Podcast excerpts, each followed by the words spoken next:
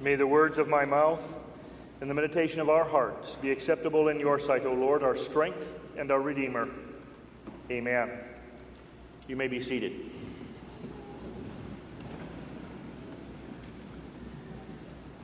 When I first looked at these three lessons that you just heard, and thinking about what I would, which one I would use for my sermon, what I would say, and so on, you know what my first reaction was to these three texts? I thought of a commercial, a TV commercial from long ago. Maybe some of you will remember this commercial. It certainly is a big bun. It's a very big bun. Big fluffy bun. It's a very big fluffy bun. Where's the beef? Some hamburger places give you a lot less beef on a lot of bun. Where's the beef? Hey, where's the beef? I don't think there's anybody back there. You want something better. You're Wendy's kind of people. Remember that commercial? Some of you old enough to remember that? Last night, the moment that started, before anybody, before the first word was said, some people were already laughing. That was a very popular commercial. And that was the first thing that came to my mind as I looked at these texts. Only it wasn't, where's the beef? It's, where's the gospel? The, te- the theme of my, con- my sermon. Where's the gospel in all of this? This is all law.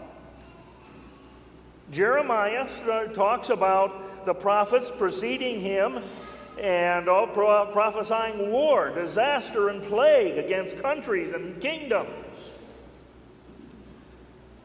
There's no peace. Jesus says, Don't suppose that I come to bring peace on earth. I did not come to bring peace, but a sword.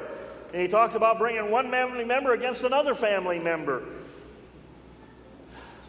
Paul, in his great long dissertation here on the law and sin, talks about how the law is there and it shows us our sin and we are utterly sinful.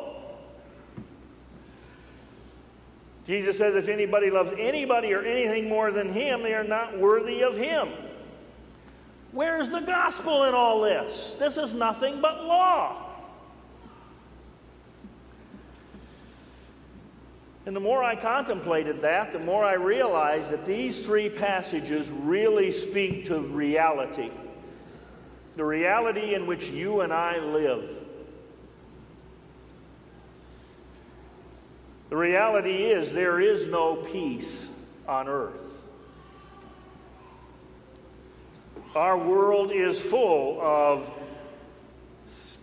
war, corruption, terrorism, confusion, struggles, death. You look at our world, and there's not a whole lot of good in it, is there?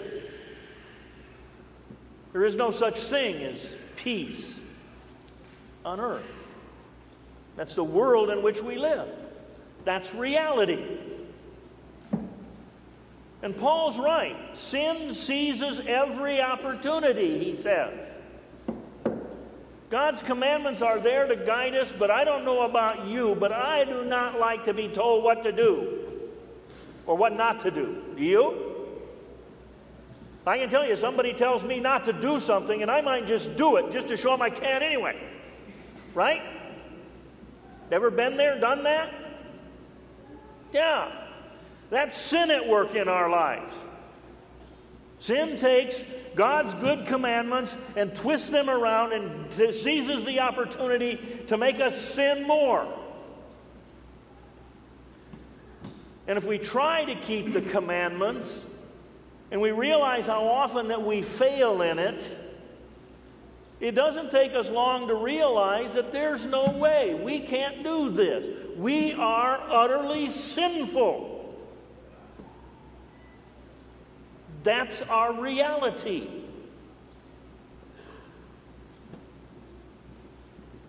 And in our lives, because of our sinfulness, we bear fruit to death death of family, death of community, death even for ourselves as we do not live as we should, and we shorten our lives, and we end up with all kinds of disease and other things. And that's reality. That's the reality in which you and I live. And there's nothing pretty about it. It's all about law, and all that law does is crush us down.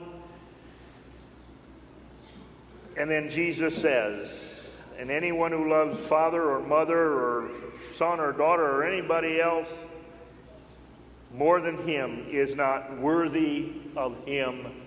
And that's reality too. We are not worthy of Christ. We are not worthy of salvation. We are not worthy of eternal life. And that's our reality. Feeling good now? No? You can understand why I come and I looked at these texts and I says, "Where's the beef?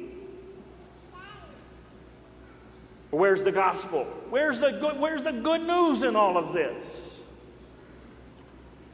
It's here. The very first verse of our epistle lesson from Romans 7 verse 4.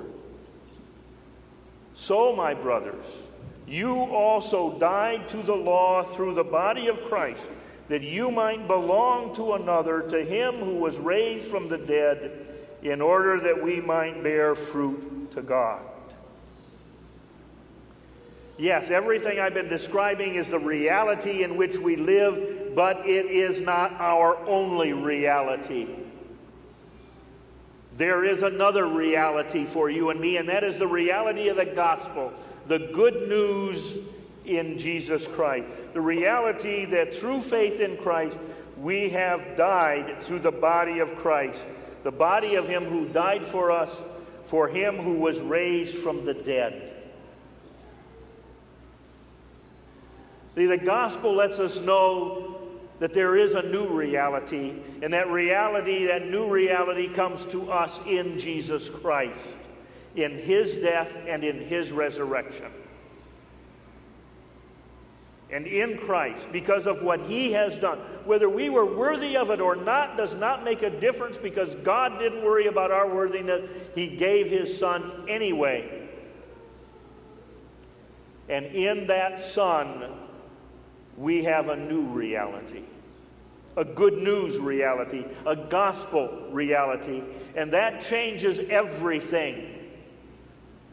There is no peace on earth but Christ brings true peace. He doesn't stop all the wars and everything, but in the midst of the chaos, of the struggles, of the pain of this world, in Christ we find peace. Peace with our God, peace for ourselves, peace between us and others. In Christ Jesus, there is a peace. A peace of knowing that God is with us, that God blesses us, that God cares for us and loves us, no matter what's going on in this world. There is peace through Jesus Christ for our hearts and our minds and our lives. And that's our reality too. Sin may seize up every opportunity, but we have died to the law and sin. In Christ, we have overcome sin. We have forgiveness. All of that sinful, that utter sinfulness that is ours, is washed away in the blood of Christ. All that sinfulness is forgiven. It makes no difference for our salvation. Christ has paid the penalty for all of it. And that's our new reality. And not only that, but in Christ, we now have the ability to say no to sin. The Holy Spirit living in us can help us to do a better job of keeping those commandments. Maybe not perfectly, but better. That's our new reality. We can live a different lifestyle. Not continually seeking to do our own will in our own way, but empowered by God to live His way. No longer bearing fruit to death, but we can bear fruit to God. We can love as He loved us. We can forgive as He has forgiven us. We can take all of the blessings that He gives to us and we can bless others. As He cares for us, we can reach out our hand and help care for others. That's our new reality. Our new reality in Christ Jesus. That we have a new life. Not just a life of sin and corruption and war and death, but a life that overcomes all of that. A life that supersedes all of that. A life of peace and joy. A life of eternal life in heaven. A life of salvation and forgiveness. A life of strength and guidance. This is the good news. This is the meat, the gospel in the midst of your life and mine. Let us live every minute of every day in the new reality of the good news of the gospel. Amen.